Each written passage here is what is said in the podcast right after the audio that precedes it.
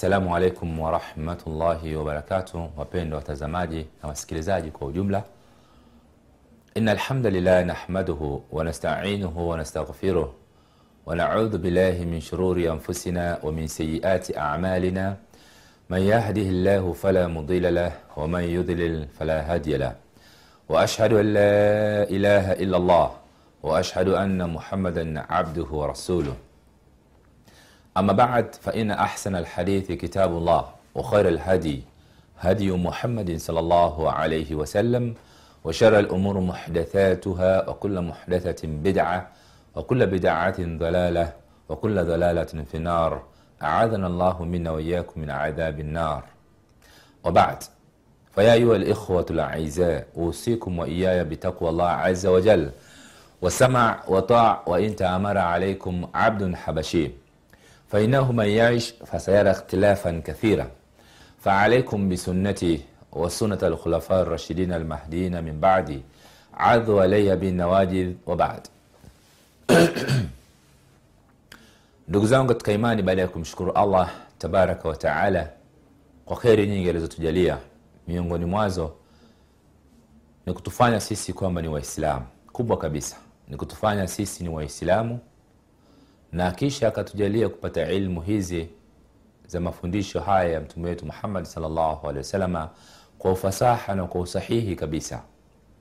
Allah tuongoze sote tuwe ni wenye kufuata yale ambayo anayaridhia na kuyapenda ili atukutanishe sote inshallah yauma alqiama ndugu zangu katika imani tulikuwa tukiangalia katika vipindi vyetu vilivyotangulia e, maratibu, maratibu dini yani misingi ya dini ambayo kama mtungaji wetu wa kitabu alivyosema misingi hiyo ipo mitatu. Akasema maratibu dini thalath kwa maana mi, mi, mi, misingi ya dini yetu hii ya uislamu ni mitatu. Tukasema ya kwamba msingi wa kwanza ni uislamu na kuna nguzo zake tano. Kisha kuna msingi wa pili ni alimanu na una nguzo zake na kisha kuna msingi wa ihsan nao una nguzo yake. Ni nguzo moja tu tutakuja kuiona katika vipindi vyetu vijavyo insha allah tulikuwa katika msingi huu wa pili aliman. Kisha tukawa tumeangalia katika imani nguzo zake ya kwanza kama mtume muhammad salllahu alivyoulizwa na jibrili alaihi salam akasema akazitaja alipozitaja ziko sita. Ya kwanza tukawa tumeitaja antumina billahi. Ya pili tukasema waantumina e, wa malaikatihi. Wa kutubihi yani kuamini malaika zake.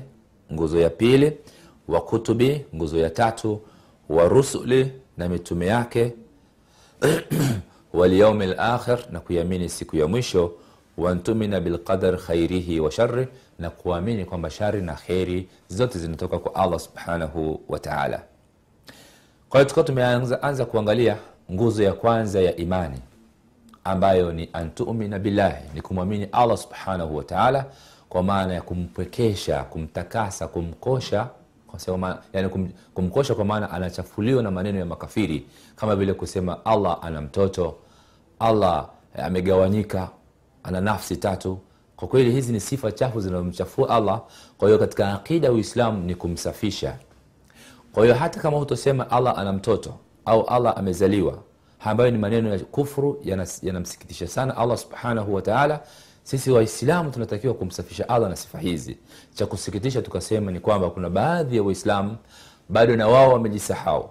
Wamekwisha ghafilika ibilisi ameshawateka. Wanamfanyia mwenyezi mungu ushirikina mwingine. Kwa hiyo wanayo makaburi wanayaabudia. Wanakwenda kule wanaweka vyetezo na ubani wanasema fatiha makaburini.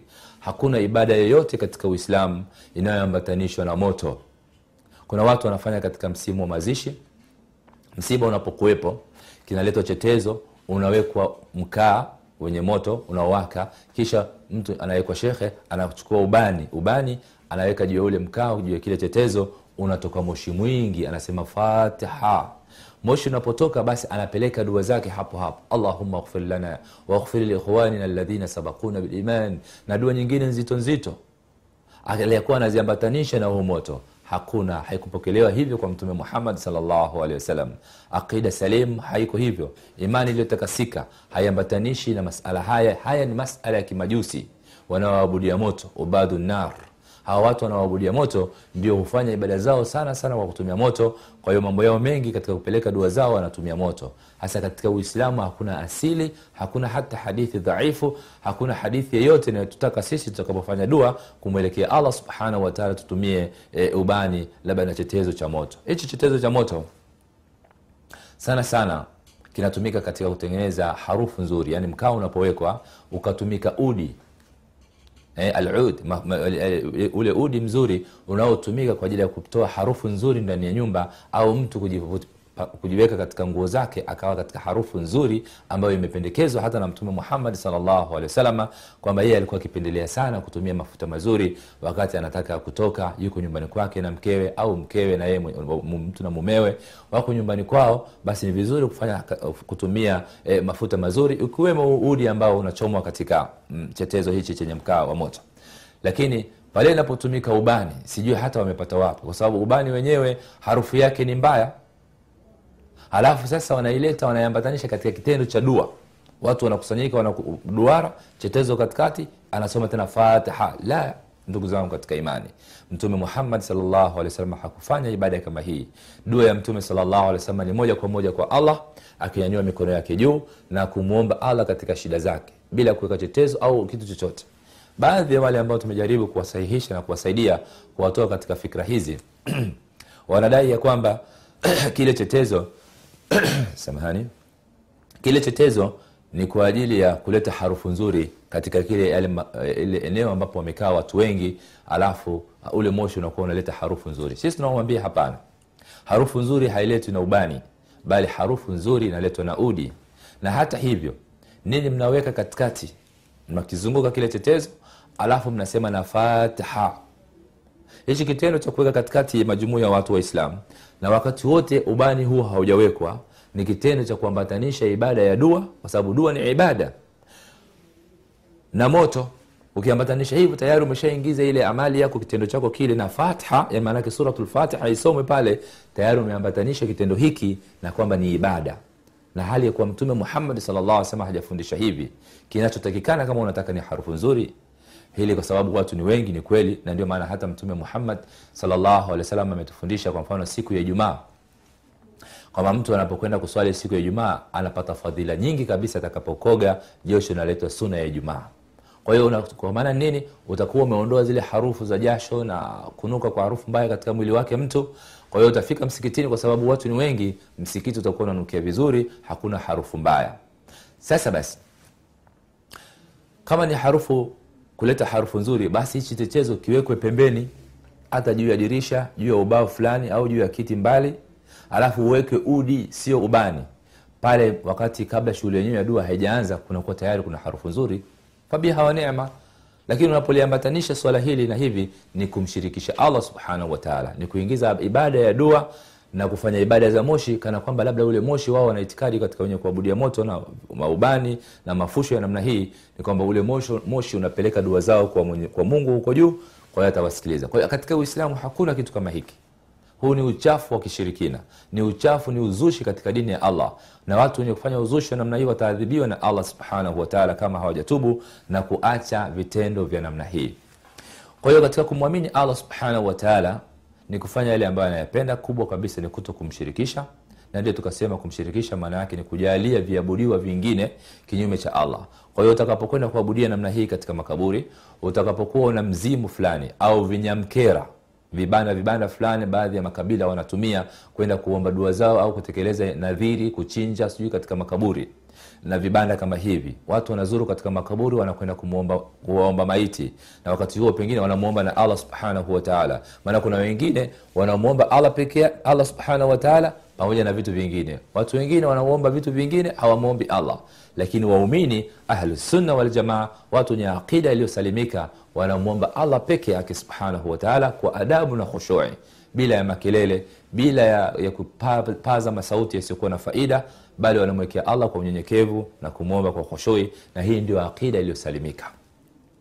Kwa hiyo ndio maana kwa idhini ya allah kwa kukunjua kiasi hicho ndio maana ya kumwamini allah tabaraka wataala nguzo ya, eh, nguzo ya kwanza katika imani.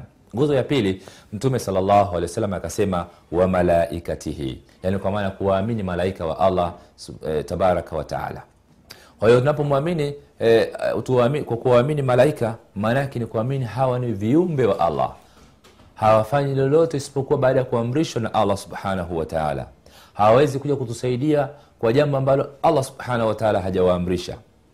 Wala hawawezi kuja kutudhuru katika jambo ambalo allah hajawaamrisha kuja kutudhuru. Kwa hiyo wanategemea maamrisho ya allah na ndio maana mwenyezi mungu subhanahu wataala akasema la yasuna llaha ma amarahum wayafaluna ma yumarun. Wao hawamwasi mwenyezi mungu subhanahu wataala na wanafanya yale walioamrishwa hawa viumbe wa allah kama tunavyosoma katika mafundisho haya haya ya uislamu ni viumbe vilivyoumbwa kwa nuru na ni viumbe watakasifu. Hakuna hata mmoja anayemwasi allah subhanahu wataala wala hakuna hata mmoja sisi tunatakiwa kumchukia kama baadhi ya manasara au mayahudi walikuwa wakimchukia sana e, malak jibrilu alaihi salam. Wanasema huyu hatumpendi na malaika wa adhab hawampendi. Na wanabagua baadhi ya malaika wanabagua baadhi ya manabii wamewaua baadhi ya manabii wa allah subhanahu wataala wengine wamewaadhibu. Nabii isa alahi salam walitaka kumuua kwa sababu ya chuki zao dhidi ya akida ya mafundisho ya hawa manabii ambapo walikuja kuwafundisha uislamu. Kwa hiyo walipotaka hata kumuua nabii isa alahi salam ndio allah akamnusuru akamnyanyua akampeleka kwake akawafananishia mtu mwingine wakamwadhibu wakidhani labda ndio yeye isa alahi salam. Kwa hivyo tunakuta kwamba hawa malaika samahani hawa malaika e, alaihim ssalam ni viumbe wa allah na wapo na kazi tofauti. Kuna malaika mfano jibrilu ni malaika wa wahi. Kuna malaika mikail malaika wa masala ya mvua. Kuna israfil kuna malaika wanaoshughulika katika kupangilia yale ambayo allah subhanahu wataala anataka yafanyike na kuna malaika wa mauti. Au khazinu nari ambaye ni malaika wa, moto. Alafu kuna malaika ambaye anaitwa malakul huyu ni malaika anayeshughulika na kutoa roho za viumbe vya allah subhanahu wataala hasatan tukiwa ni sisi binadamu.